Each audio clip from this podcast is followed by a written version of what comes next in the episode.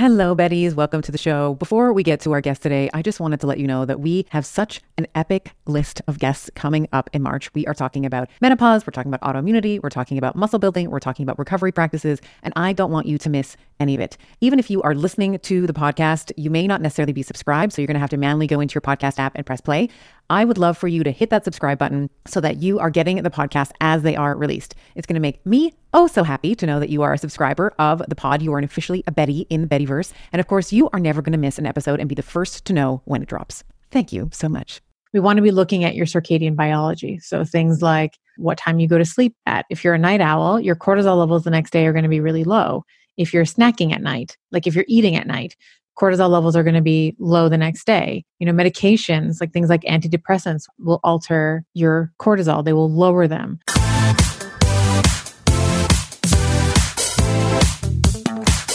I've been fighting with one arm tied behind my back.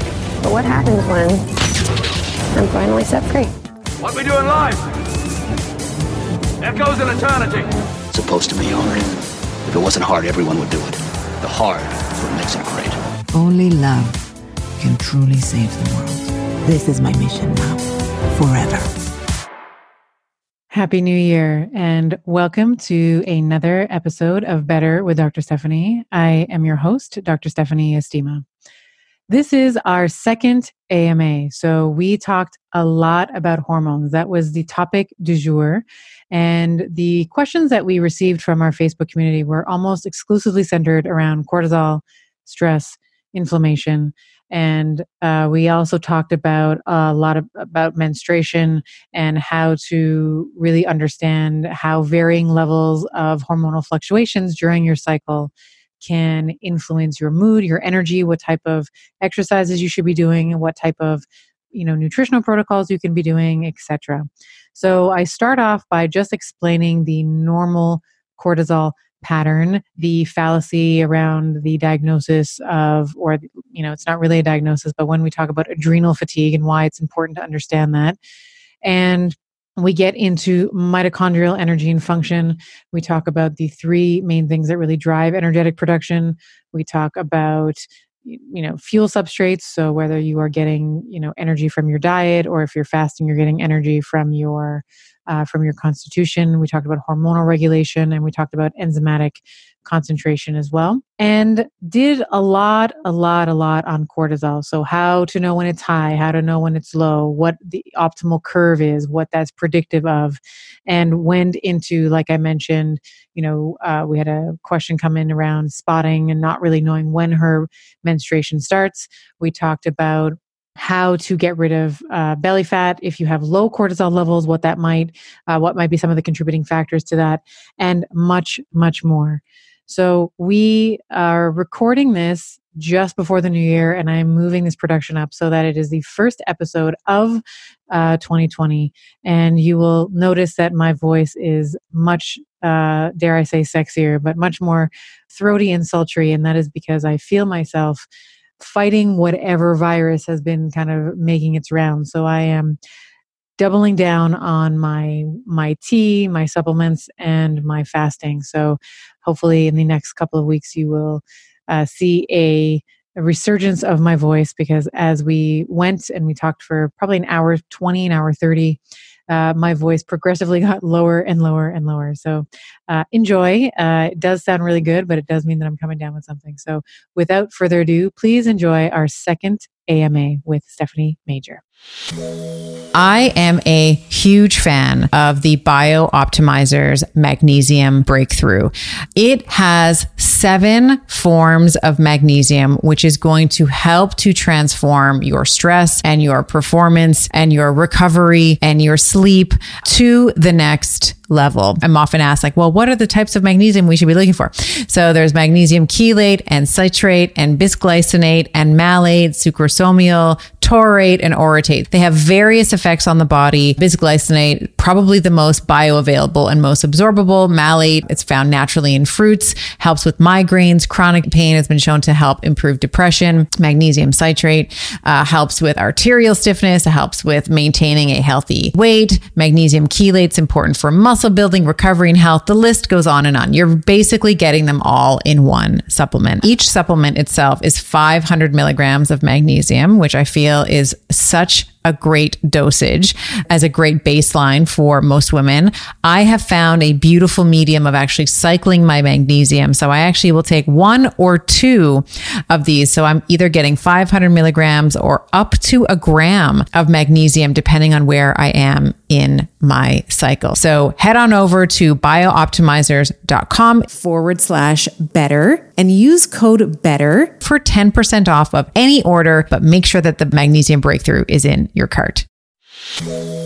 Don't be fooled by the frigid temperatures. Keeping hydrated in the wintertime is super important. In colder temperatures, we sweat more due to a higher metabolic demand of trying to maintain a core body temperature. We lose more fluids and electrolytes through our urine. We lose more water through respiration and just general breathing.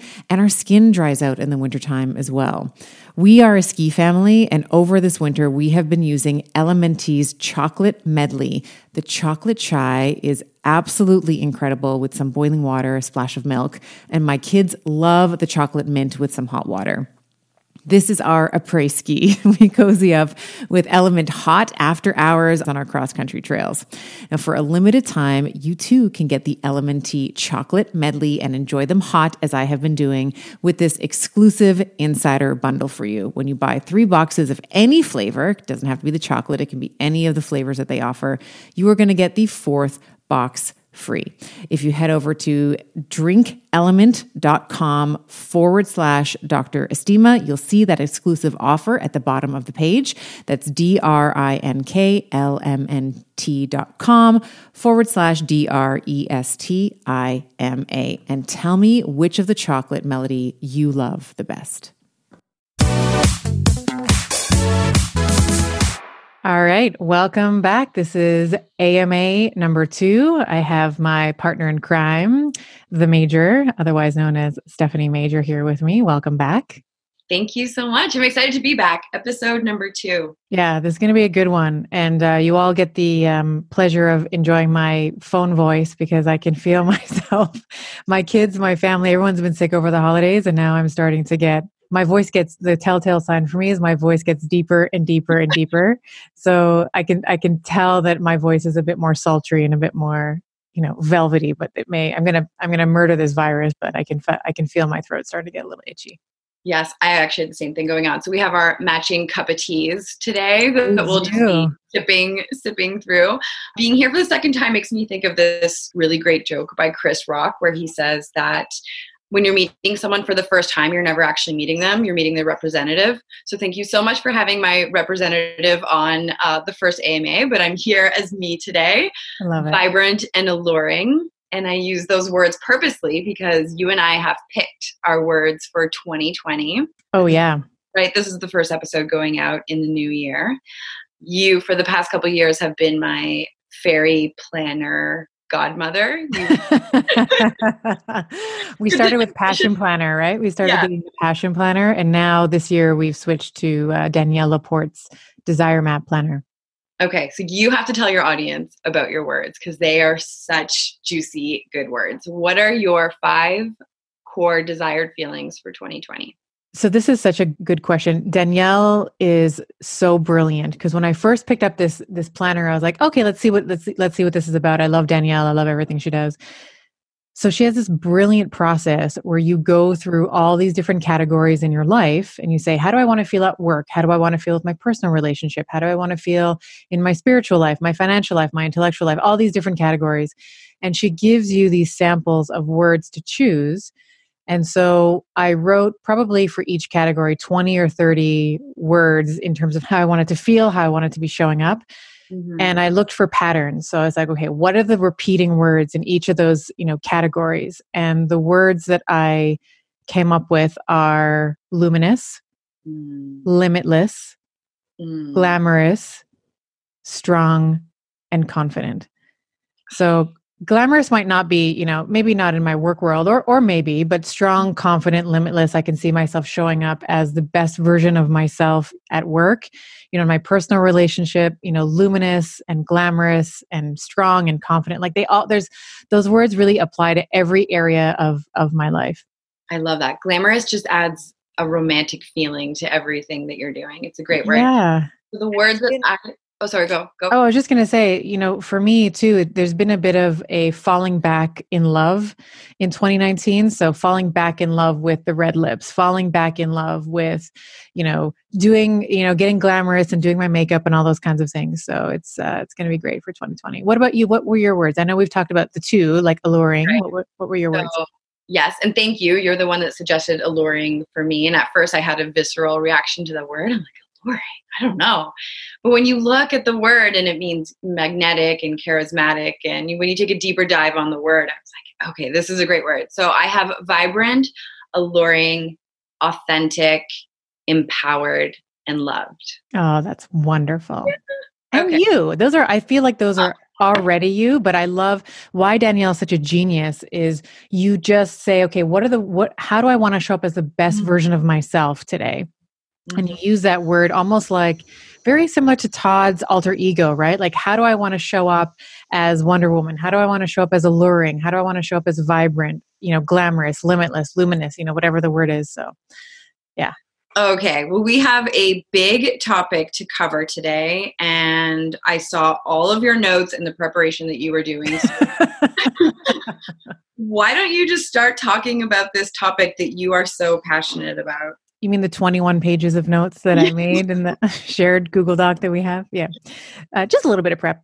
Okay, so most of the questions, so in our Facebook community, it's a free Facebook community, by the way. If you, this is where we draw our AMA questions from. So if you are listening to this and you have a question that you want me to answer, it is a free Facebook community. It's called the Better Community. And every month we will post, you know, you kind of get insider stuff in, in the Facebook community. So highly recommend joining that but we farmed all of our questions around hormones. We said, okay, we're going to do thing on hormones. We know that we're going to talk about menstruation. We know we're going to talk about women.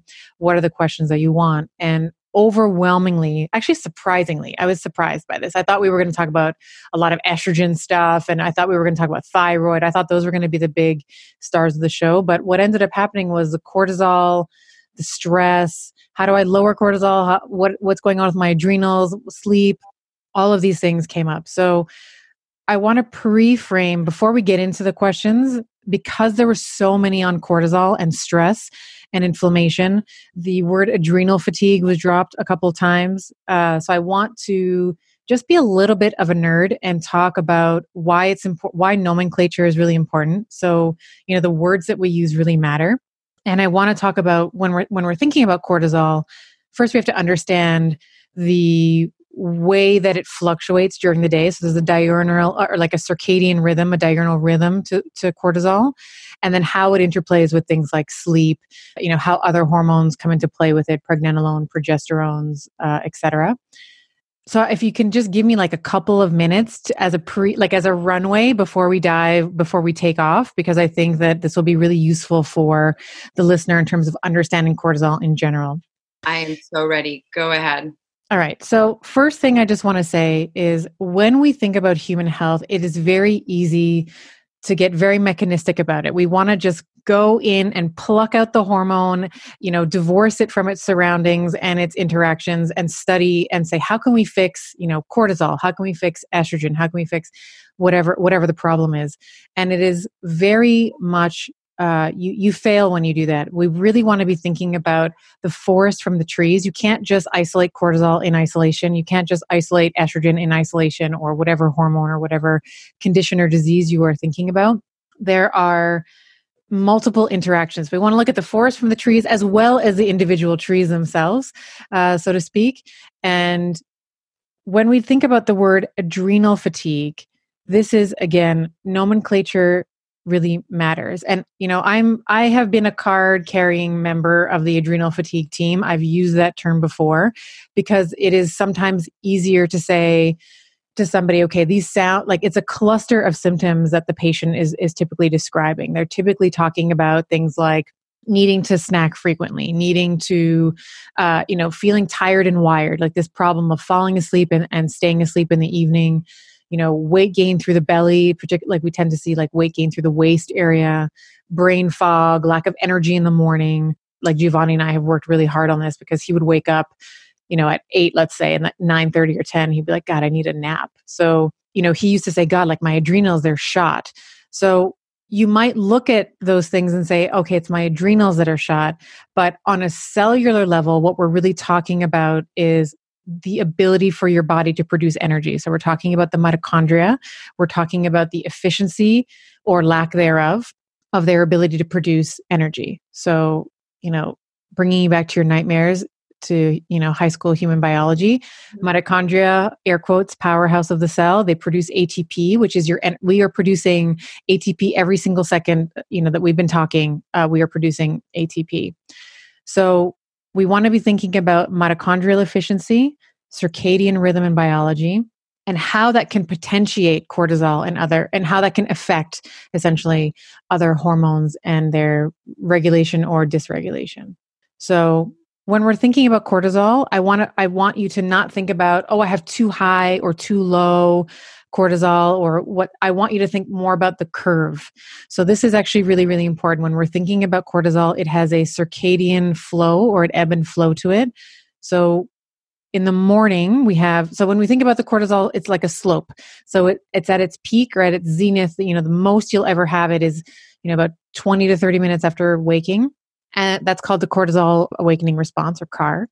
And from there, there's like a stepwise attenuation over the course of the day, meaning that over the course of the day, you're going to get a decrease in cortisol as the day goes on, so that in the evening time, you are you should have pretty low cortisol, and that's going to help coordinate with other uh, sleep hormones like adenosine and melatonin in order to uh, initiate sleep. Can it go back up throughout the day or it always its maximum is so if you've had a you know an intense meeting or something stressful has happened does your cortisol then go up or does it continue to go down? That's a great question. So what i'm describing is what we would like to see. So we like to see almost yeah. like a ski slope. We want to see high in the morning and then low low low like kind of you know progressive uh, decrease over the course of the day. Mm-hmm. what i have found especially with moms so this is really interesting around three or four o'clock cortisol spikes. Why? Kids are coming home from kids are coming home right?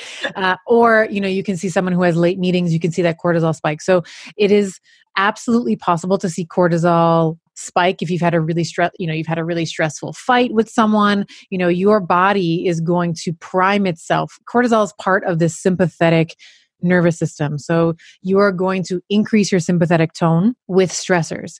So, and that good and bad stressors. So, you know, with exercise, your cortisol is going to get jacked. You know, with a fight with your loved one or a really stressful meeting or, you know, kids are doing something that they shouldn't, whatever, your cortisol is going to go, uh, your, your cortisol, cortisol, pardon me, is going to fluctuate.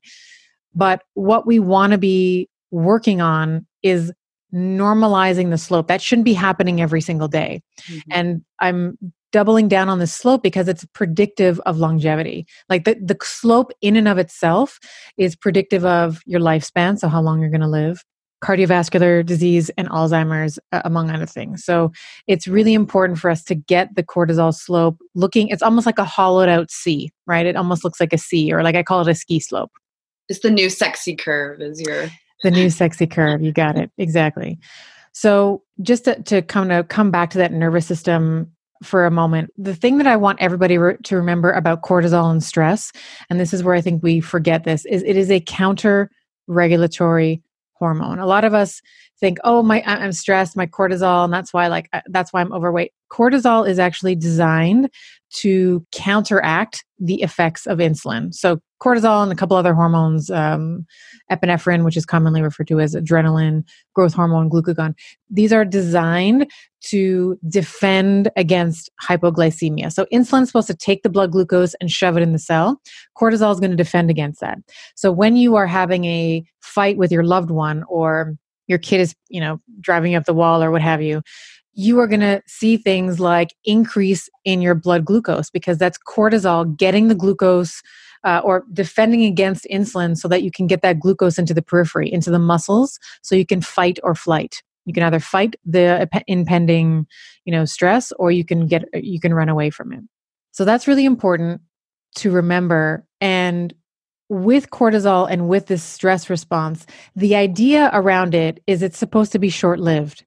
So you're supposed to have, you know, the the tiger, you know, the proverbial tiger that, you know, pops up in front of you. It's supposed to be a short thing. You either are going to win against a tiger or you're not.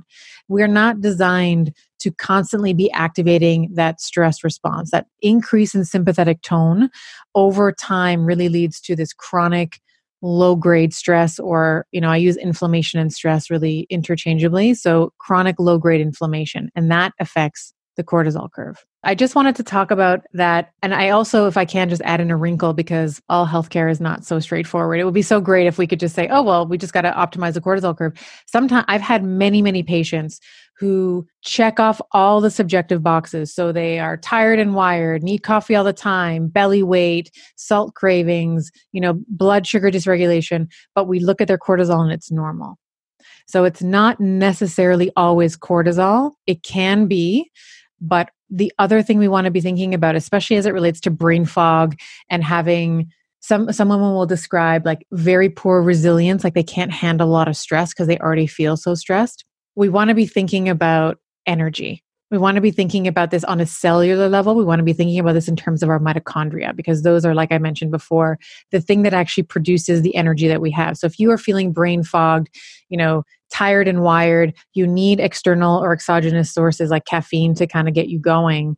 It may not necessarily be that your cortisol is not working the way that it should. It may be that your capacity, like your mitochondrial efficiency, may be jacked. And we can kind of go on you know a geeky magic carpet ride with things that affect energy production. We can kind of get into it. But you know essentially the things that are going to affect your energy are kind of three main categories and we're going to talk about all of them today. One is your substrate availability how much food you know both external and internal food that you have. So when i say internal food i mean fat like excess adiposity. Mm-hmm. hormonal regulation. So does your insulin have an appropriate response to blood glucose? Does your glucagon have an you know appropriate response to a fall in blood glucose?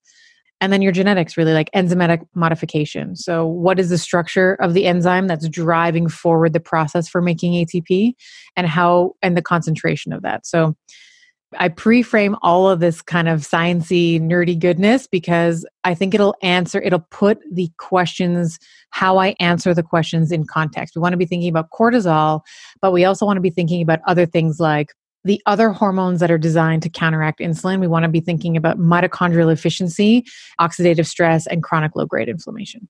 Okay, so we're going to start with a question from Ashley who is in Phoenix, Arizona. A personal question to you about fasting. How do you incorporate a whole food cooked dinner on TRE?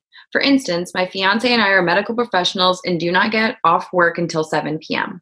We start our day 6 a.m. and can put off eating our first meals until later. But as for getting home and throwing together a dinner, we often end up eating around 9 p.m., which feels too close to bedtime when you're aiming for a 10 to 11 p.m. bedtime to wake up at 6 a.m. Even with food prep, should we just give up sharing a meal together and eat dinner at work? I'm just wondering how others accomplish this and whether we should just stop correlating food with being social during the work week. That's a great question. I would say that there's a couple different options here and they may or may not be relevant or they may or may not work for her depending on, you know, her lifestyle. One, it may be possible that you can give up correlating food with being social during the work week. You know, maybe you make time with your husband to have purposeful you know connection and communication over the weekend when you have a little bit more time. If you want to try and play around with it there's a there's two things that i thought of when i read this question. One is invest in a crock pot. So that has been i mean you you've been over to the house major. You know how often this thing is used. It is probably my most used appliance. Mm-hmm. Yeah. Mm-hmm. So I throw like my frozen meat. I get my meat uh, delivered uh, from a company in, uh, we're in Canada. So we use, uh, or in Ontario, we use TruLocal, which is, you know, grass fed, grass finished meats, all that stuff. So I will take it from the freezer, throw it in the crock pot um, along with some bone broth. And then, you know, a couple minutes before dinner time, I'll just throw in some chopped, you know, broccoli or carrots or, you know, whatever it is, so they can steam lightly just so they're a little bit softer and then serve it in the serve it in the stew. And also we've also i was very italian this year. I made my own tomato sauce with one of my friends maria christina and uh, we made it at her house like on her driveway. So i have like 48 bottles of tomato sauce. So i'll just throw the tomato sauce in with the frozen meat and then it's kind of done. So that might help with your food prep so that maybe you're eating closer to eight o'clock versus nine if you're trying to get to bed by 10 so it gives you that still that two hour window where your stomach can empty and that'll help facilitate a better quality of sleep. Mm-hmm. the other thing that i thought of and i don't know if this is available to her but she can flip her meal times altogether. So i know that she's trying to get time with the hubby at the end of the day. So she's trying to get the meal at the end of the day together. She can try to have the first meal of the day. So flip her eating schedule such that she's eating her, her you know, her breakfast with her husband and then they can fast, you know, they can have lunch, you know, separately. But then in the evening they're fasting. So there, there's no need to rush in and you know get meal you know get something on the table and then they can be really like connection time you can be talking you can ha- be having sex you can you know all these different you know things that are important that we tend to forget with our partners through the hustle and bustle of the work week so those would be my two suggestions and if either of those are not really viable then i would say you know make sure that you're you are spending some time on the weekend for meaningful connection with your partner if doing it in a social way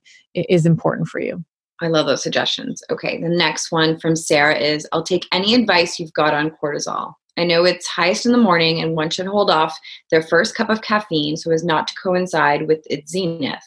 What other pearls might you have specifically on how to lower it other than meditation, mindfulness, adaptogens? Okay, so this is why I had that long preamble because we're yeah. kind of getting into these cortisol questions now. Like I said before, cortisol is going to be highest, you know, within the first 20 or 30 minutes of waking. That's your CAR, your cortisol awakening response you don't actually want to lower that. So I think her question was, how can we mm-hmm. lower it in the morning? You don't want to do that. You want your cortisol to be at its highest point, at its peak, the zenith in the morning, and then you want it to come down after that. When I read her question, I think the spirit of the question is around stress management. Like, how do I lower my cortisol? How do I how do I lower my stress management? And this is where we want to be engaging in a different type of stress that eustress, E U S T R E S S, you meaning good for you stress, and lowering distress and inflammation. So, saying this another way, the morning would be a great time to prime and adhere to the concept of a hormetic stress, meaning a stress but for resiliency and ad- adaptation for the mitochondria. So we might say that, you know, if you put those two words together, we're talking about mitohormesis or a mitohormetic effect. So, a couple ways to do this, depending on your capacity, uh, depending on your tolerance and your resilience. It might mean taking a really cold shower in the morning or at least making the last minute of your shower really really cold because that is you know any extremes in temperature whether it be uh, heat or cold is a stressor to our mitochondria so we are going to make them stronger over the long term so I really like to, you know, have a normal shower, but then that last minute, all the heat goes off. So it's almost like jumping in a lake. Like if you've ever mm-hmm. gone north in the summertime, you're at a cottage or something, and you just jump that first jump in the lake, you're like, oh my hurts God. so good, hurts so good, hurts so good, it hurts so good, exactly. I would say other things like exercise would be another hormetic stress. So it's a good stress breathing techniques like Wim Hof breathing techniques, so you're oxygenating uh, your body, and maybe it's fasting as well. Like maybe you're skipping breakfast, maybe you're a little bit hungry, you start eating, you know, at noon, one o'clock, two o'clock, that kind of thing. I'm not such a big fan on adaptogens, especially in the morning. You don't necessarily want to lower things in the morning and what I was sort of leaning to towards, you know, some someone who wakes up with really low energy. So this is something that Giovanni has struggled with, you know, for years. I mean, he's much much better now, but we want to be looking at why your cortisol levels are low if they are low because sometimes someone could be you can have completely normal cortisol levels like i was saying it's just your mitochondria not functioning well but if we do test you know salivary or urine testing and we see that your cortisol levels are low we want to be looking at your circadian biology. So things like what time you go to sleep at. If you're a night owl, your cortisol levels the next day are going to be really low. If you're snacking at night, like if you're eating at night, cortisol levels are going to be low the next day. You know, medications like things like antidepressants will will alter your cortisol. They will lower them.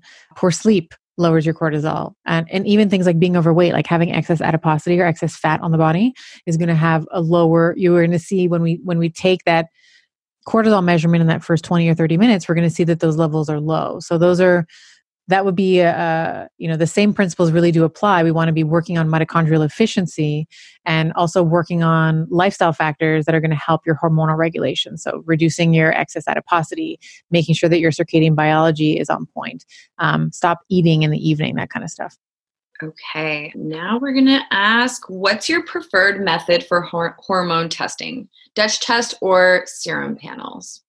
Um, I like both. Uh, I think the more information you have, the better you can constellate patterns. It, of course, it always depends on the on the person who is, you know, the patient in front of me and what their goals are.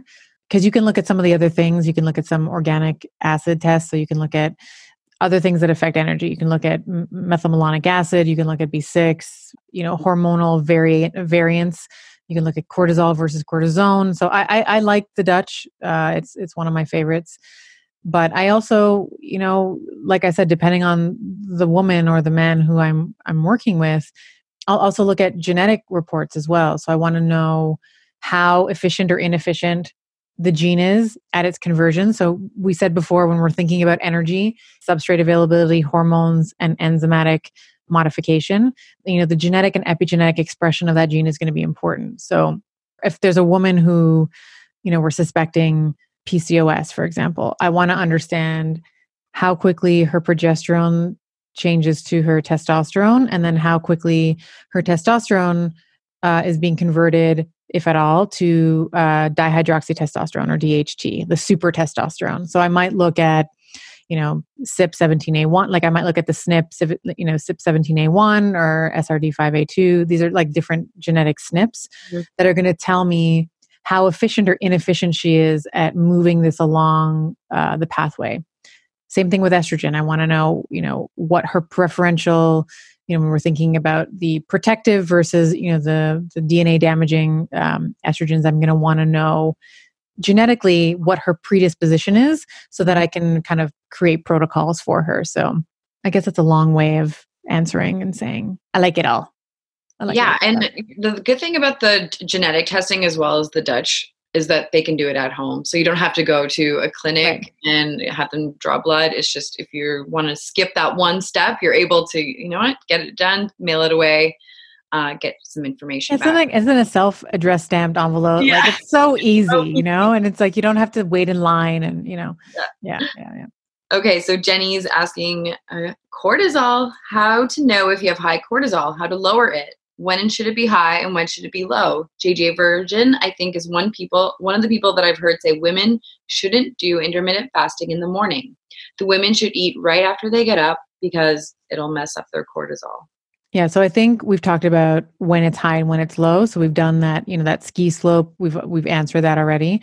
Jj virgin one of my mentors uh she is a unique animal. I don't think i've met anyone exactly like her. She has the fortitude. She's actually going to be on the podcast. We were uh, emailing the other day, and I was like, "You got to come on. You got to talk about your mindset because it is something to be to be witnessed." Like her, she is just Teflon. She's amazing. Mm-hmm. So I've had a lot of discussions with her around intermittent fasting and uh, the ketogenic diet because those, those are two things that I really talk about a lot in terms of the changing the constitution of, uh, you know, in terms of female physiology and hormones and adiposity and weight loss and stuff. And for her constitution specifically, uh, what we've talked about is she does not like to do long fasts. So she has, I don't know, 1% body fat, you know, something. Like she's like lean all year round. Like I you know, I probably sit at around 17%, maybe 18% body fat when mm-hmm. I'm watching my diet. And if I want to get, you know, if I want to kind of enter into sort of the competition zone, like I have to really watch my diet and work out and all that kind of stuff. She's pretty, like, I think she hangs around at like 14 or 15% body fat without even trying. Like she's, mm-hmm. she's unbelievable. So for her, long term fasts are really she doesn't do well on them so she likes to her type of fasting is a daily time restricted eating. So she will maybe skip breakfast or she will skip dinner. You know, she travels a lot. So kind of depending on, you know, where she is. So she will only intermittent fast, but she won't do anything more than that because her constitution doesn't really allow for that. Mm-hmm. for the most part, I mean, if we were all like JJ, we would all be we would all be better off because she's got muscle, she's lean, she's got the mindset like she is whip smart. So, I would say uh, for the for the most of the population, intermittent fasting is a great idea. So restricting your, you know, when we talk about TRE, restricting your eating window. Mm-hmm. I read I read somewhere it was crazy. It was something like it was an American stat. It was Americans the only time that Americans fast is when they're sleeping.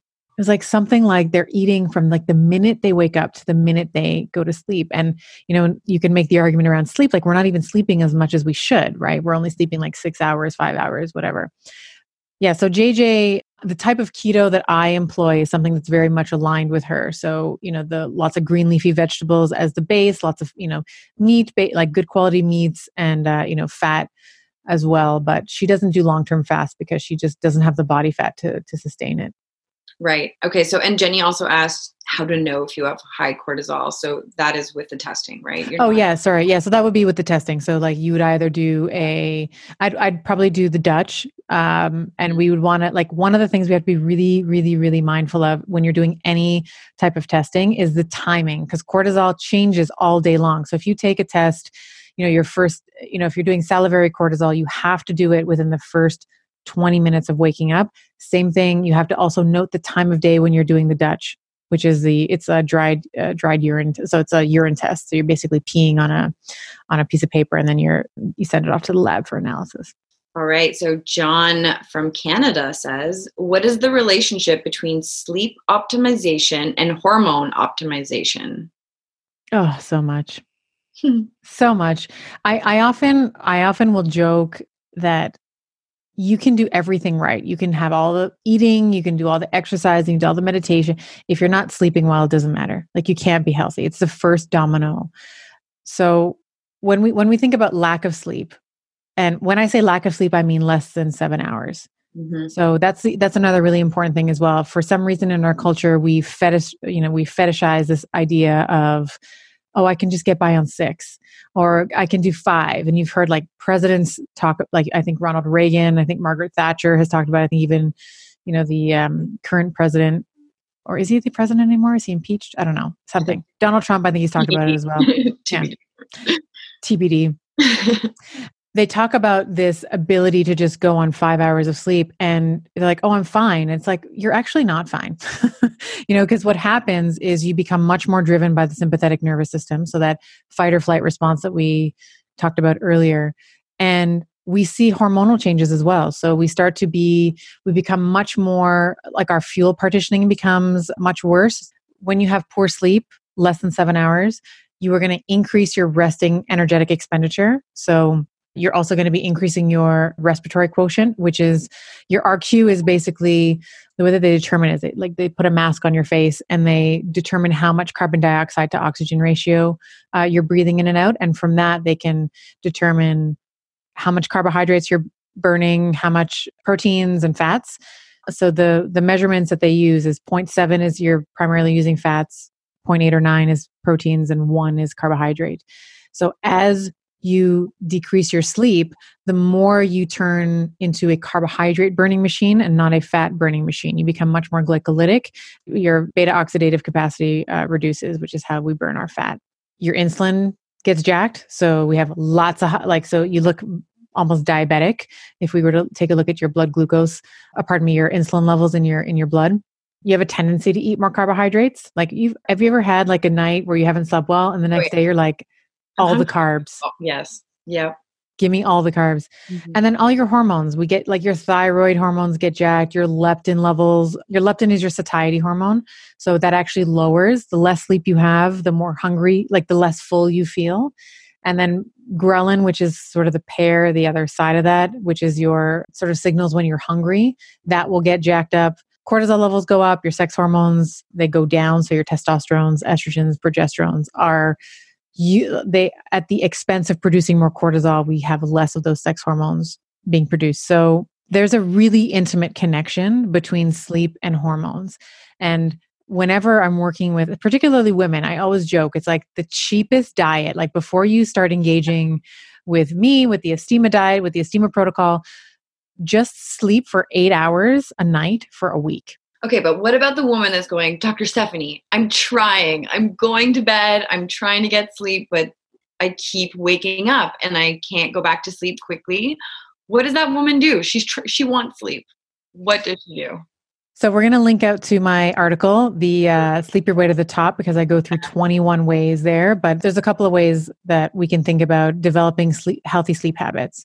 One is stress management. So I know that it's really easy to be like reduce your stress, but uh, you know, really have the courage to look at where your stressors are coming from.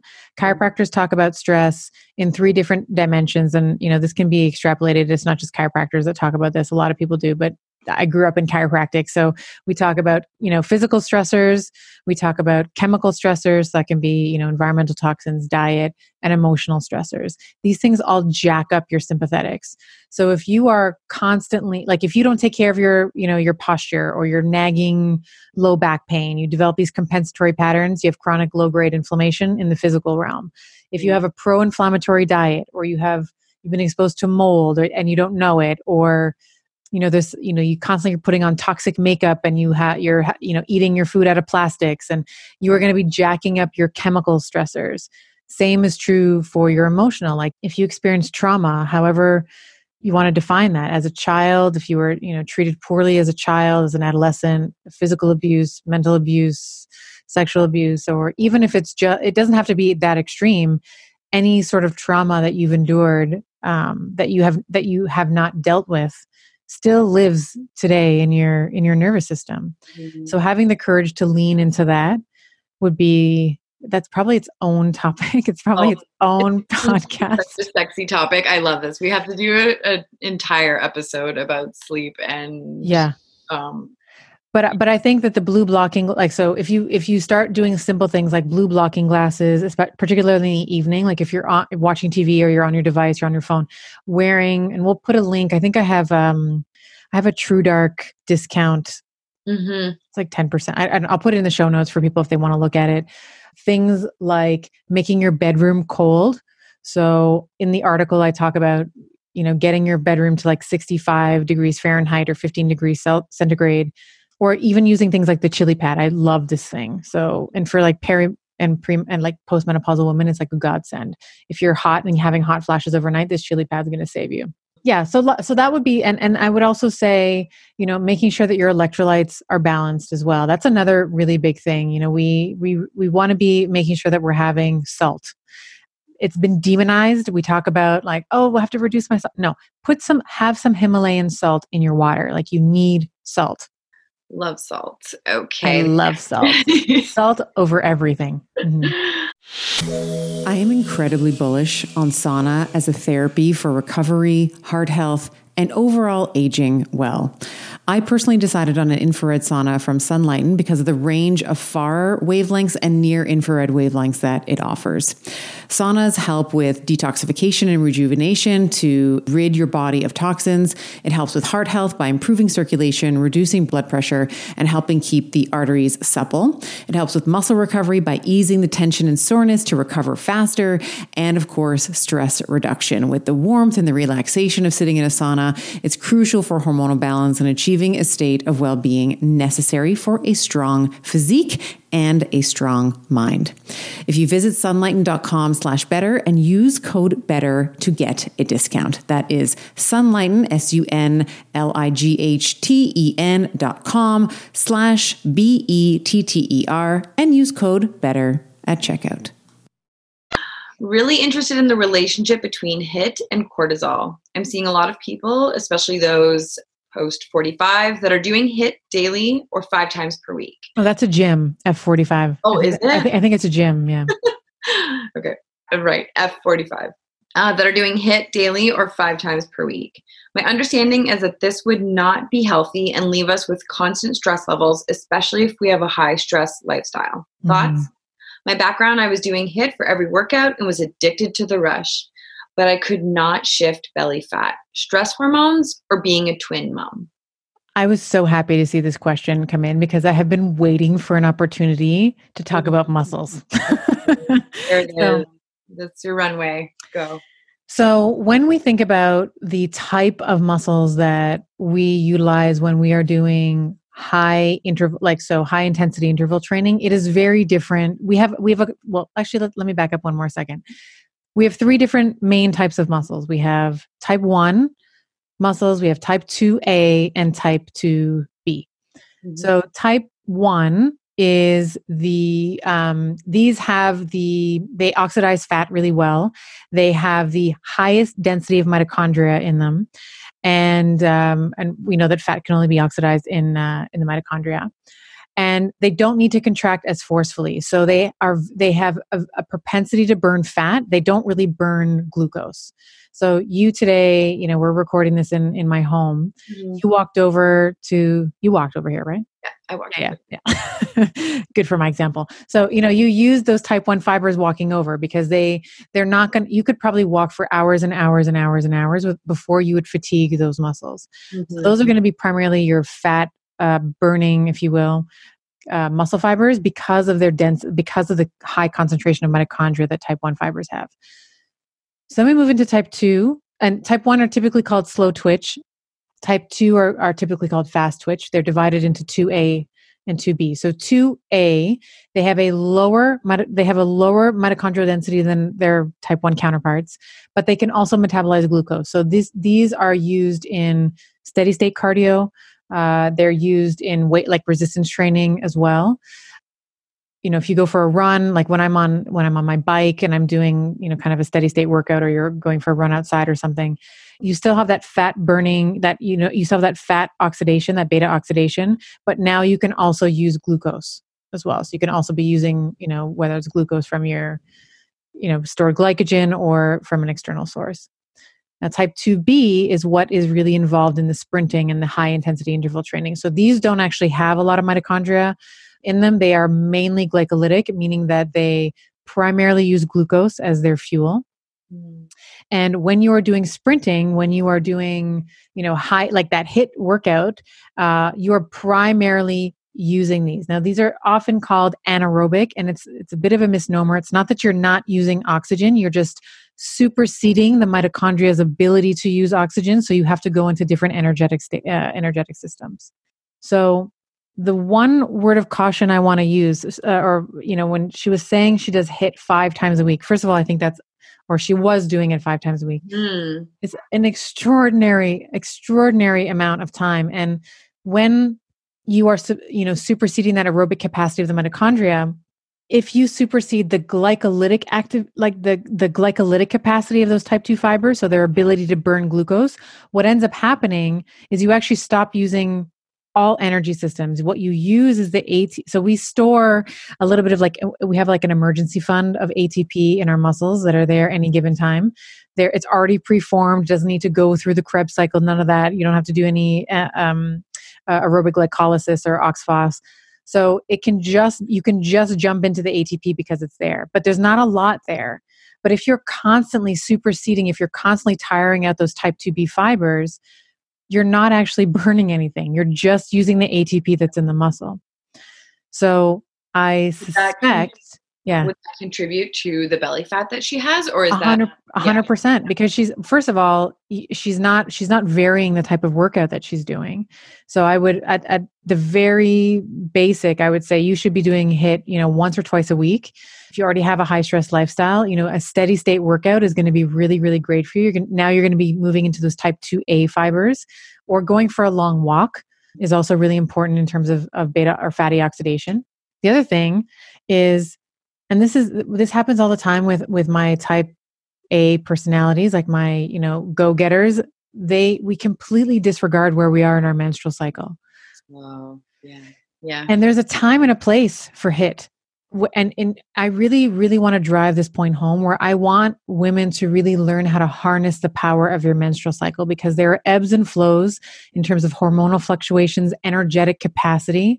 When we think about the highest points where we have the most energy, it's right around ovulation. Testosterone's high, you know, you're feeling really great, you're probably really sexy, and you're like, let's, you know, let's have lots of, you know, lots of sex, lots of fun. That's the that's a really great time to be doing HIIT. When is a, not a great time to be doing HIIT is leading up to your period and maybe even the first couple of days of your period because you are, you know, you're shedding an organ, right? It's it's it's mm-hmm. taxing. So I know there's another question around menstruation in here somewhere, but I think that learning how to harness the power a of your menstrual cycle and b recovery. Because if you all your gains you know your nutrition your physical gains they all happen in the recovery. It happens when you sleep and it happens when you have active rest days. So if you don't allow yourself to recover your body is going to hold on to that fat like an insurance policy because it's not it's you're constantly stressing the body out. Your body's like when am i going to get a break? I'm trying to shed this organ. I'm not getting the, i'm not getting the, the rest and the rejuvenation that i need. I need to hold on to this fat because this is going to be you know i'm in this i'm in this for the long run. All right and you are so correct. The next question actually does talk about women's cycles so you've talked about the best times in a women's cycle for longer fasts but can you outline how to know exactly when those parts of the cycles are happening i.e., I don't have hard, a hard start date of when I start menstruating because there is about a week of spotting that leads up to her menstrual period. Did we talk about menstruation on the last AMA? I can't recall. We did, but I think that we said we were going to go into a deeper dive on it on this episode. Okay, okay, let's do that. Let's do that now. So let me let me pre-frame this. We're going to talk about the spotting and how to figure out when you're when you're ovulating and when your period starts. But mm-hmm. first, let's actually just talk about a normal cycle because I think we need to establish what normal is first, right. and then we can compare and contrast. Because I don't think I was doing um, a couple months ago now. I was uh, giving a presentation for you know a bunch of high functioning female entrepreneurs, and I was talking about their period, and literally they were all like jaws on the ground. They were like, "Oh my god, that explains so much," and we don't know. We don't actually tap into. We just think we're like so. So many of us, we think we're just little men yeah. And oh this period is an inconvenient you know thing but if you learn your rhythm and your cycle you can actually make incredible progress both as a woman in terms of your metabolism in terms of your body composition and you you get to know yourself. Like your period is a vital sign. It is it is you know considered a vital sign for women. So with that being said um, let's kind of pretend like your cycle is 28 days because that really evenly divides divides into seven which is a week. Now if hmm. your you know normal period is going to be so anywhere from like 26 27 days to 33ish like there, there can be there can be variance here. The week one is your bleed right? That's your period. That's when uh, your endometrial lining is shedding. And this is a great time so I think she had said, like, you've talked about this. This is the best time for a fast, in my opinion, for a woman. Reason being is that your progesterone levels are very low during this time, and so is your estrogen.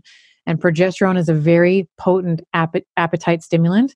And we know, like the le- you know the week leading up to your period, you're just like, give me all the food. I'm so I'm like ravenous. Mm-hmm. So this is a really nice time to fast. It's a nice time to rest. And when you're and typically when you're fasting, you're not exerting it like you're not doing as hard workouts at the gym. You're you know. So I, I love I love a fast during the the your period week. Week two, so the week post period, we mm-hmm. start to see estrogen rising and testosterone rising. This is the best time for a heavy weight workout. We want to profit from the fact that our testosterone is going up. So we want to be able to use testosterone to drive muscle protein synthesis and muscle like increasing our muscle mass. So I love to do heavy workouts like suit like super heavy workouts during this time. And you mm-hmm. have the capacity for it because you have estrogen and testosterone rising and i promise you you will not turn into she-hulk. You probably are also going to feel like your libido is like you're going to be like flirty and you know horny and you're going to want sex. You're going to be chasing it like the animal that you are because mother nature is a wily minx and she knows that if you have sex around this time sperm can last for up to 7 days. So if you are kind of you know, having sex nearing your ovulation and you have a couple of guys, couple sperm hanging out up there, then you can fertilize the egg. So again, when we think about like, you know, and you can use that information in terms of your goals. If you want to fall pregnant, that would be the time for you to have lots and lots and lots and lots and lots of sex. If you do not want a child, then maybe we want to be thinking about other things other than penetration. And again, totally separate podcast. We're doing that episode though. We're that episode is coming. I need to find the guest. I need to find the right guest for that. So, midpoint in your cycle is ovulation. Okay, so we have this hormone called luteinizing hormone. I like to call LH the you know the the uh, the loud uncle that comes over for family dinners they you know and they see you and they're like hey steph nice to see you whack you know hits you you know hits hits you on your back and you sort of spit out whatever you're eating. That's that's exactly what happens so luteinizing hormone is going to basically cause the follicle to spit out the mature egg and then she's going to hang around for about 24 hours maybe 48 hours sort of maximally waiting around for fertilization. Week three testosterone drops okay? So now the hormonal landscape is changing. That follicle has now changed into something that is called the corpus luteum and that is going to be secreting progesterone. So now progesterone is the queen of this area of your menstrual cycle. So we see progesterone rising. It peaks at about day 21. Uh, testosterone drops, you're going to see a secondary rise in estrogen. And um, still a really great time for weights. We just want to be thinking about our energy levels here as well. So maybe your weights are a little bit lighter, they're not as heavy as they were the week before. Uh, you could do more reps, lighter weight fasting i've, I've done fasting during this time. Uh, i find the week before my period is usually the hardest because that's when your progesterone is is the highest on its way down.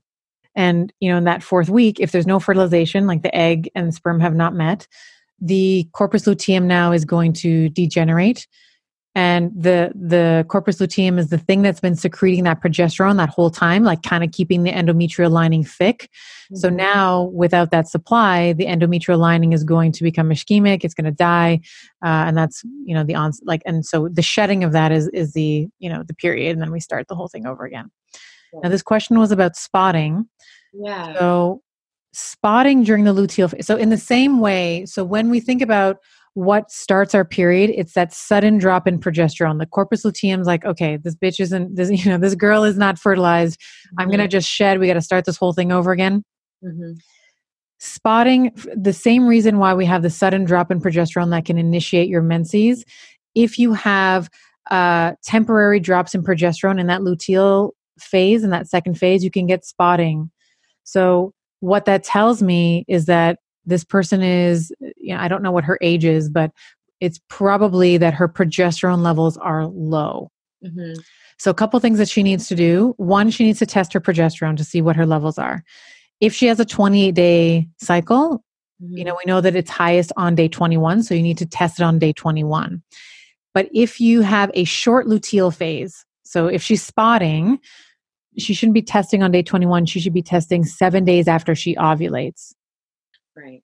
Because that's the highest level that her, like we have ovulation, and then seven days after that is when we're going to have the highest level of progesterone. Now, I think she was saying she actually doesn't know.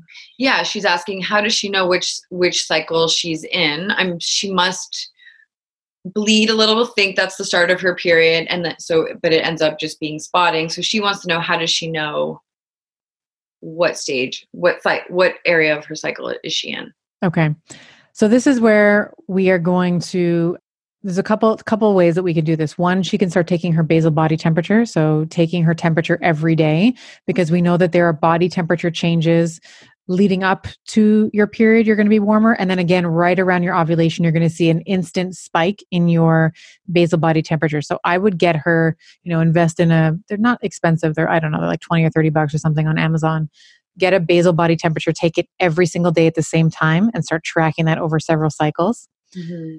If she is not so inclined, the other sort of crude measurement is, you know, looking in her knickers, looking in her underwear. Um, she can look at the vaginal discharge that she has.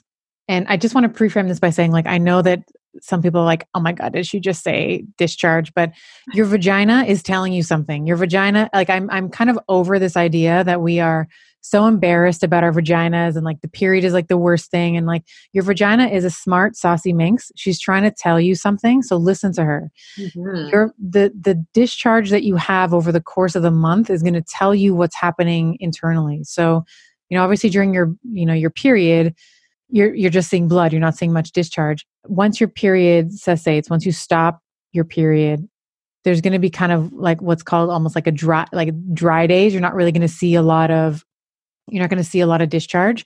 But mm-hmm. as you approach ovulation, the amount of discharge increases and it's going to change in its texture. So it's going to kind of uh, almost look like stretchy. It's almost like, um, you know, like you blew, it's sticky Yeah. like you blew your nose or something like that's what it's going to kind of right before it's going to kind of uh, go from being sort of stretchy to more egg whitey and uh, like translucent like you should be able to if you take your thumb and your finger be able to like kind of stretch it Right. that is right before ovulation and then right after ovulation it changes again so you are going to see now that the the discharge is going to be more fibrous. It's going to be more you know really because it's more difficult for the sperm to kind of pass through. And um, the amount of fluid is going to decrease quite a bit. So we start to see you are either going to see no uh, you're going to start to see more dry days. So like progesterone actually inhibits the secretion of fluid from the cervix from the epithelial cells in the cervix. So Mhm. as progesterone gets higher and higher in that second half of your second half of your cycle you're going to see less and less discharge. So you have sort of two dry times like one is right before your period one's right after. And then right around ovulation is like that sticky egg whitey lotiony creamy kind of stuff that that you see in your underwear. And it kind of gets wetter as the closer you get to to ovulation. So she can kind of look in her underwear for uh, for some evidence of that. I would constellate that with basal body temperature as well I love that. Become your own menstruation detective. yes chief menstruation detective Look for the clues. Okay. Medina from Pennsylvania is asking, what makes some of us emotional all month? 42, so can't be menopausal yet. Can I? Well, yeah, I mean, maybe when we think about menopause or perimenopause, it can last up to 10 years. So, you know, depending on when your mother went through menopause, you know, genetically we see a very similar pattern. Like when mom went through it is typically when you're going to go through it, like, you know, give or take two years on either side. So, mm-hmm. at 42, we know that, you know, 10 years from that is 52. You're kind of in the drop zone there. So maybe it could also be that you have low progesterone as well. So just like the question previous to this, where it was, I'm getting spotting and uh, and whatnot. You could also just have low progesterone because low progesterone after I should say if she's 42, after the age of 35, we start to have a stepwise reduction in progesterone, and there's nothing we can do about that. It just happens Mhm. but you can do things like there's supplements that you can take so we can go i'll go over supplements in a second i just want to say as well like if she's emotional all month All month. Yeah. yeah i just before we kind of dive into like let's be the detective and figure out the progesterone you know i would invite her i don't know how woo woo this is going to sound but it is really important you know symptoms are your body's way of talking to you Mhm. and we often stay in our brains all the time we're often cut off from our from our soma from our somatic clues Mhm. and i would invite her before rushing to fix them to sit with them for a little bit why is she emotional Mhm. is there you know what, what is your body trying to tell you? Is there something that you have in your life that is potentially unresolved? Is there a chronic low grade inflammatory process you know whether it's an emotional thing from you know 5 minutes ago or 50 years ago or or whatever to just be okay with exploring that? I think that we are so quick to want to get away from feeling bad and get away from feeling sad and that sh- you know the and we're going to have Dr. Kelly Brogan on the podcast. I'm so excited to have her on. She, we're going to talk about anger and shame and fear and all these emotions that we are so scared of and we run away from, but they are also part of who you are. It's so important for you to acknowledge them. And the more you ignore them, the you know, the bigger the problem is going to become.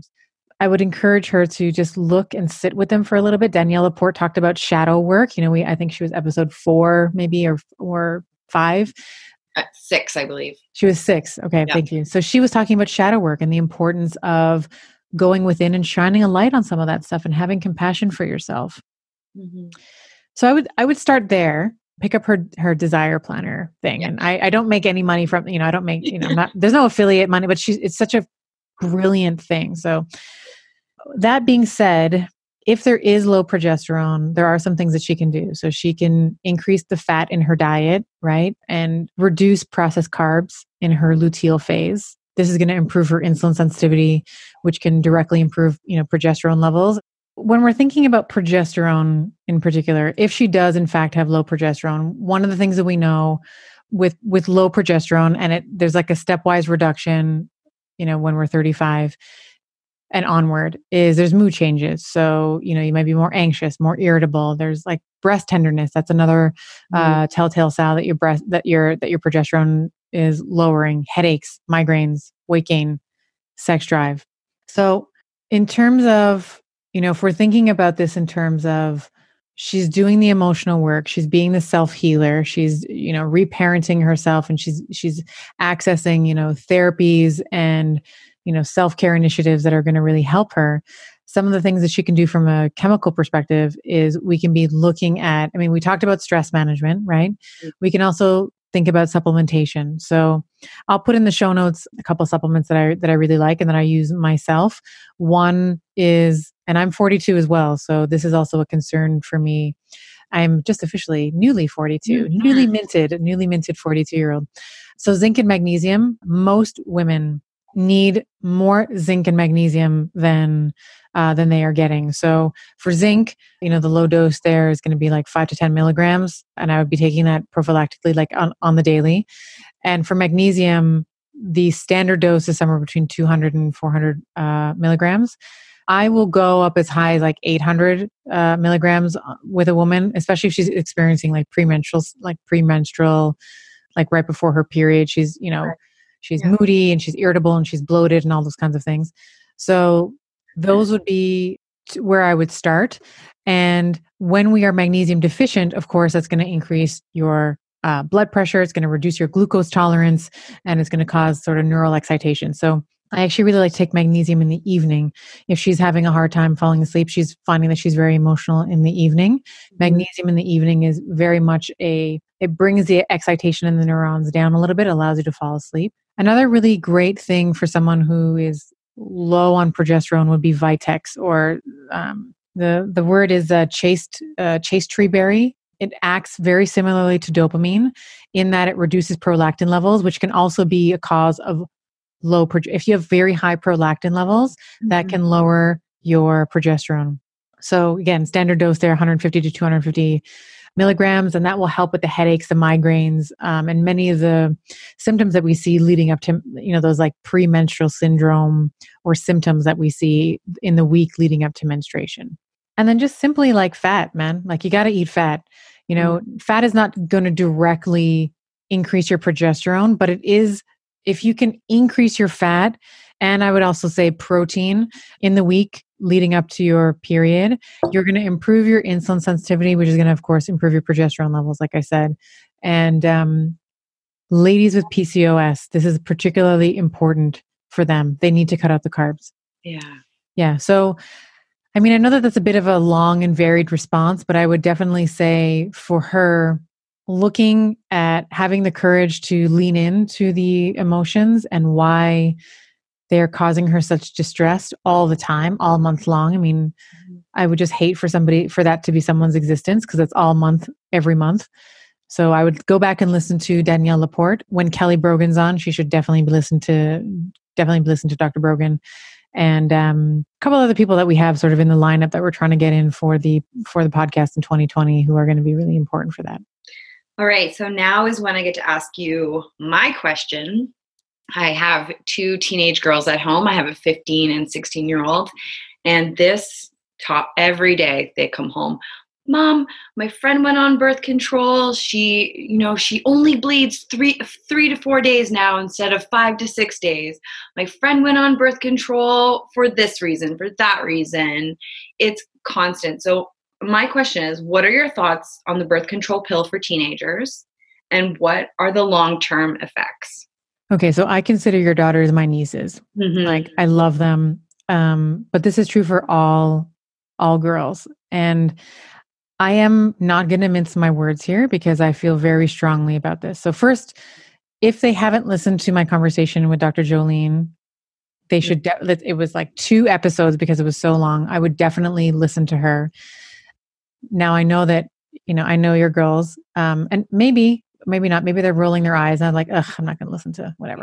So I, I just, I want to start off by saying that when you look at the data on the birth control pill, the symptoms the risks that you are putting yourself under they are so unbelievable that it shocks it, it is shocking to me that women will put up with this crap Mm-hmm. and i will go in so far as to say that you know people will say oh women's lib and it allows us to no this is this is anti-woman this Mm-hmm. the pill is anti-woman and i know i will get blowback for that but please if you could just have an open heart and an open mind let me just kind of lay out my argument for you so when we think about when i was when i was speaking to dr brighton when i was speaking to jolene about the pill and this is not just the pill this is just hormonal contraception okay so i'll say the pill but what i mean is hormones Right. hormones that are that are preventing pregnancy there's a couple of different things important things that it does. It's not just that you only get your period for three days which by the way is not an actual period.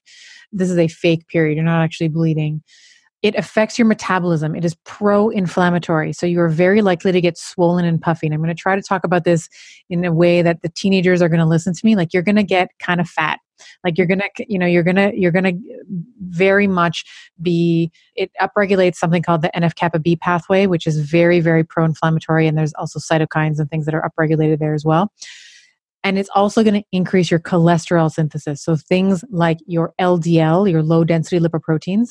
So when you pair those two things together you're inflamed and you have hypercholesterolemia you have hyperlipidemia. This is a recipe for cardiovascular and cerebrovascular incident this is a risk for heart attacks and for stroke I'm not saying anything new. This is in the insert. Like if you look at the insert in the packaging, there is a marked increase or marked risk for stroke and heart attacks. And part of that is because you are upregulating these inflammatory pathways and you are upregulating uh, low density lipoproteins and this atherogenic behavior in the arteries. So, you know, in terms of teenage talk, I would say you're going to get puffy, swollen, and you're probably going to gain weight on it.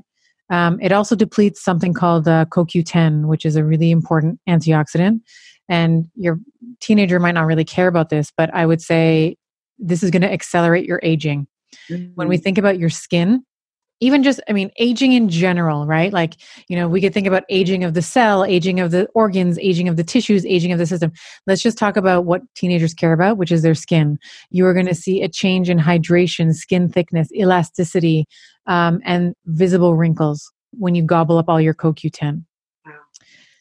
It affects your brain. So there was a really big was it Den? Yeah, yeah it was a Den- it was Denmark. There was a huge study in Denmark. They um, they looked at a million women living in Denmark on the pill, and what they found was there was an increased risk for first use of an antidepressant, meaning the first time that they were prescribed an antidepressant was coming after they were prescribed the pill, and a first diagnosis of depression, which was found across all types of hormonal constant contraception, and it was the highest among adolescents.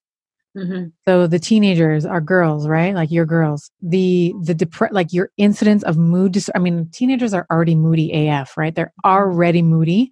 This is going to increase their, you know, swings and it's going to lead them to oscillate more towards depression. You know, we talk, you know, sexual health. This is actually where I, you know, when we Jolene and I were talking about this, I thought this was really what's the word I want to use? Ironic. Because all that CoQ10 that's being gobbled up, you have this propensity towards rhabdomyolysis, which is ma- basically muscle pain and weakness. So when we think about this in terms of the vagina, you mm-hmm. know, painful sex, poor lubrication, vaginal wall atrophy, pelvic floor muscles, which are really important in order for you to have an orgasm, you need to have strong pelvic floor. You know, painful sex, all this kind of stuff. So your libido drops. So people get on the pill thinking, oh my God, now I can have all this sex and not worry about a baby. But what ends up happening is you actually want less sex. Your libido tanks, your testosterone tanks. So it's it changes your your constitution, your moods, the way that you look at sex. You don't want it because it's painful. If you can't properly lubricate, you know, the internal walls of the vagina and your your muscles are atrophying and, you know, you don't even want sex to begin with, like who's going to I don't, and I think I've read that you can't even pick up on pheromones that you would normally think are very attractive. You can't. There have been women who have been on the pill for ten years, gone off the pill, and then said, oh, "Wow, my my husband stinks. Like I don't like the smell of him because you weren't able to pick it up appropriately." Thank you so much. I forgot about that. You're Yeah. right. So that changes something called your major histocompatibility complex or your MHC. Your ability to smell. So women, they I think there's um I think it's called the t-shirt test. So they would women on the pill and women off the pill. They gave them t-shirts that like men had slept in. And women who were not on the pill selected they were like, "Oh, this t-shirt smells good." They were selecting men who were the most genetically dissimilar to them. So that's actually what you want. You want to be able to choose someone with a uh, a different genetic pool than yours, so that you can have the healthiest possible offspring. The women who were on the pill chose they they weren't able to. They chose different men than those women who were off the pill chose, Mm. and they chose men that were more genetically similar to them. Mm. So w- this is kind of, you know, Jolene put this like the way that she had framed it was it's almost like choosing your cousin. It's, Yeah. it's- which is kind of gross. And then, you know, to your point, there have been many women who have been on the pill, you know, courted, mated, married, you know, their husbands had children, you know, and got off the pill because they wanted to procreate, they wanted to have children. And then they were like, God, this Mhm. guy's like, I am not attracted to this guy's smell. Mhm. Um, so it really does, you know. So one of the things that she said was like, you know, it's okay to, you know, if you want to be on the pill, like, you know, it's a free world. Like you're able to make, you know, as long as you have informed, you have an informed consent around it. But just make sure that before you marry your mate, you go off the pill for at least six months before and see if you're still attracted to him. So for your girls, uh, or for any any mom who's listening who has teenage girls, you know, the the thing with teenagers is that they know everything, right? Oh, so everything. yeah. everything. I mean, we're stupid, old, you know, whatever. We're old goats. They have no idea. So I would say for disease prevention, I would definitely be talking to them about condoms. Mhm. And if we are thinking about contraception, so not wanting to fall pregnant, I would see if they can tolerate a copper IUD, Mhm. uh, which is not hormonal. Uh, so it's not gonna. And so some women like you either love it or you hate it, uh, but you kind of have to go into it um, and sort of test it out and see if that works for you. And I would actually get them to be very familiar with their own cycle in the same way that, you know, we're educating 42 year old and, you know, the, the women on, that have asked these questions for this podcast. I would actually like to start a little bit earlier and get our teenagers really in tuned or attuned with their cycle. So they can use things like, you know, uh, day, I'll link this out in the show notes. Something called Daysy, which is like a fertility awareness method. It's, it's a basal body temperature tracker, and you just basically take your temperature every day, and it tells you whether you're close to ovulating, wh- whether you're ovulating, are you, you know, able to get pregnant right now or not. I would actually get the girls to really understand their cycles first, Mhm. and if they do have things like painful periods or acne or you know gobs and gobs of blood in their you know on their pads or their daisy cup or whatever they're using that's an invitation to kind of look at where the hormonal imbalance might be. Uh, the pill is not going to do that. The, the pill is not going to fix it. No. it's going to cover up the symptoms and you know if we were to if we were to say like imagine if you this the, the reason why the pill exists for the and this is why i say that the pill is anti-female because there's a reason why there's no male equivalent to the pill. If i said to a guy Mhm. listen you're not going to get your girlfriend pregnant you can have all the sex you want but you take this pill it's going to shut down your brain's connection with your with your testes. You're likely going to get depressed. You're going to lose muscle mass because your testosterone is going to tank. You're going to increase the risk for a heart attack a stroke and once you come off it your sperm your guys they're probably not going to they're probably going to be affected. What guy is going to say okay to that? None. none. No. there's like some there was a joke uh, i was reading that you know the male pill the male equivalent of the pill is like five years away from being offered to the public and it's been that way for the past 40 years. You know it's just it's just never like we assume as females so much risk heart attack stroke q10 coq10 like testosterone mood depression like all these things for what?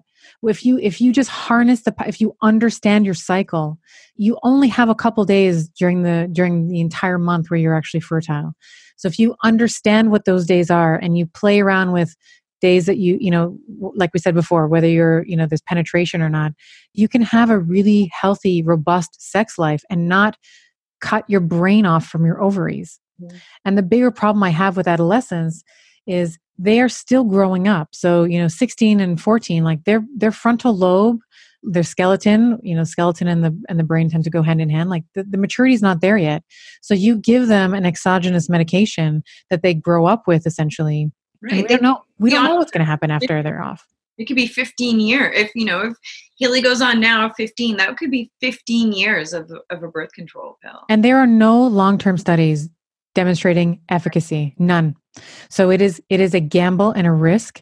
So haley if you're listening please get the Daysy and uh, learn your cycle and we can have a chat. But and any other mom with with with girls where you're going through this conversation i'm not even getting into like the disruption of the mitochondria the vaginal microbiome the microbiome of our guts.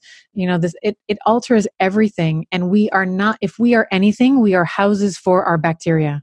We are houses for our microbiota. And if we cannot protect our bacterial lineage because we are destroying it with a pill we are endangering our future daughters and our future women that is why i say the pill is anti-woman so yeah i love that thank you so much okay so those are all great questions we have one more from Nikki. How do you prioritize fixing certain hormones? Example, if blood work or testing or assessment say you have like 10 things to fix mm-hmm. so you feel healthier, how do you know where to start? Okay, so this is kind of going back to what we were talking about at the beginning this idea of uh, this mechanistic thing where we can just pull like where do we start with the hormones well we have to start with all of them you cannot pull out one one hormone in isolation and think that you are only fixing that one. You are going to be affecting the entire system. So I always, you know, hormonal dysregulation is like a cacophony of it's like it's like it's this symphony, it's this concerto of of events that is you can never just start with one. So what I would start with for anybody and I and I know uh, who's asking this question, so I'm going to tailor it a little bit to her. Mm-hmm. I would start with working on cellular grit and it's not just for her this is really for anybody listening but i just i just happen to know who's asking this question and I, I, made this this term up. I was talking to Dr. David Sinclair, and I was like, "What you're, you know, he was talking about sirtuin activation and the genome, you know, genomic instability." And I'm like, "So what you're, what you really want is cellular grit." And he was like, "Did you just make that up?" And I was like, "I did, I did indeed, sir." So I'm just going to go with that term. So you want to be engaging in activities that are going to make you stronger from the cells up. So, first thing is going to be sleep. And uh, I know in particular, this person has uh, trouble with sleep, but mm-hmm. doubling down on sleep is going to be such an important, you know, John asked this before about sleep optimization and hormones. Sleep is cheap. It's free. It's available to everybody. We all need it. And it is one of the most balancing things that we can do in terms of rejuvenating things. So, if we just start with your circadian biology, your circadian rhythm first, get eight hours of sleep, do it for a week, and tell me how you feel. Like, do you remember we had that coffee? You were saying this earlier today when you came over. We had this, sometimes we have superhero coffees where we just have, these like awesome people coming over. And what was, what were you telling me? The, what was the thing that, the phrase that everybody was using? It was, you don't know how bad it was until it's good. Yeah. And the same, I think that applies to sleep. You don't know how bad it felt going on six hours of sleep until you get eight until you feel the energy and the rejuvenative properties that having eight hours of proper sleep can give you. So I'd start off with sleep and then I might work into, I'd start maybe with nutrition. So when we think about some of the things that are the most uh, disruptive in general, when we think about the North American population, I, I don't remember the stat, but it's like at least half, uh, maybe, no, I think it's 70% somebody fact check me on this, but I think it's 70% of the American population is considered obese now. Mm-hmm. And part of that is because we are having so many processed carbohydrates, easy sugar, and sugar is poison, man. Like, you know, it is just going to the con- the constant bathing of your cells, the constant aggregation of blood glucose is just it is so destructive to hormonal regulation. So I would like to, if we're starting with cellular grit, first is sleep. Second is TRE, so time restricted eating. And we talked about this in the last Ask Me Anything. So at least 12 hours. So over time, you're going to tighten it to eight. A likely weaning off of sugar, right? So we want to be weaning people off of sugar because what happens when we eat more sugar is we want more sugar. And when we eat more sugar, then we want more sugar. And so the vicious, you know, kind of cycle uh, propagates itself. So I'd start one and two there, and then I would kind of work on. This is particularly true for women. Uh, men, it's true for men too. But you've got to build muscle, ladies. You got to build your muscle mass, especially if you are thinking about healthy aging. It increases your carbohydrate tolerance. It increases your functional movement you know you want to lift up your grandkids you have to have upper body strength you want to be able to travel and put your you know luggage in the overhead bin you have to have shoulder mm-hmm. chest back stability core stability so building muscle for me is important because I lump the muscular system in with the musculoskeletal system. So your bones and your muscles, they talk to each other all the time. The more muscles you have, the denser your bones are going to be. There's a positive um, and on the flip side, a negative, like the more muscle you have, the denser your bones are. The less muscle you have, you know, we are at risk for uh, low bone density and things like fractures and instability. Yeah, it would be muscles. It would be muscles and sort of you know movement therapy that would come after that. So I know that that's um, kind of a lot of things all at once, but just start with the simple stuff you know like start with a cold shower start with skipping breakfast start with start with a good sleep and that is really going to drive the hormonal balance that you want and that's going to help with your energy right remember energy is all all it is is like substrate availability mm-hmm. endogenous and exogenous hormonal regulation so what you're eating and lifestyle stuff and your enzymatic you know change of, of your enzymes over time so which is kind of a genetic and and or uh, an epigenetic expression. So i hope that hope that that's helpful for her. I think it will be. What a great topic what a great way to spend an afternoon. I've enjoyed this thoroughly. Thank you so much, Dr. Stephanie. Uh, I don't think we have the topic picked for our next AMA yet, unless you unless you know it. Do you? No, not at this time. Right. So we're gonna we'll post it in the Facebook yeah. community, and we'll see mm-hmm. what what people. I know posture and rehab was a big one. I think rituals and rhythms were a big one, but I, I can't recall which which was which. So we'll kind of just do another poll and see what people want to hear. Great. So if you want to join our Facebook group, you can go to bettershow.co and it'll link there. Yeah, thank you so much for spending the day with me. Awesome. This has been great. My voice has been getting lower and lower and lower as we've been talking. I now have the phone voice. Now I've drank all the liquids while we've been talking. all right. We'll talk to you soon. Okay. Bye.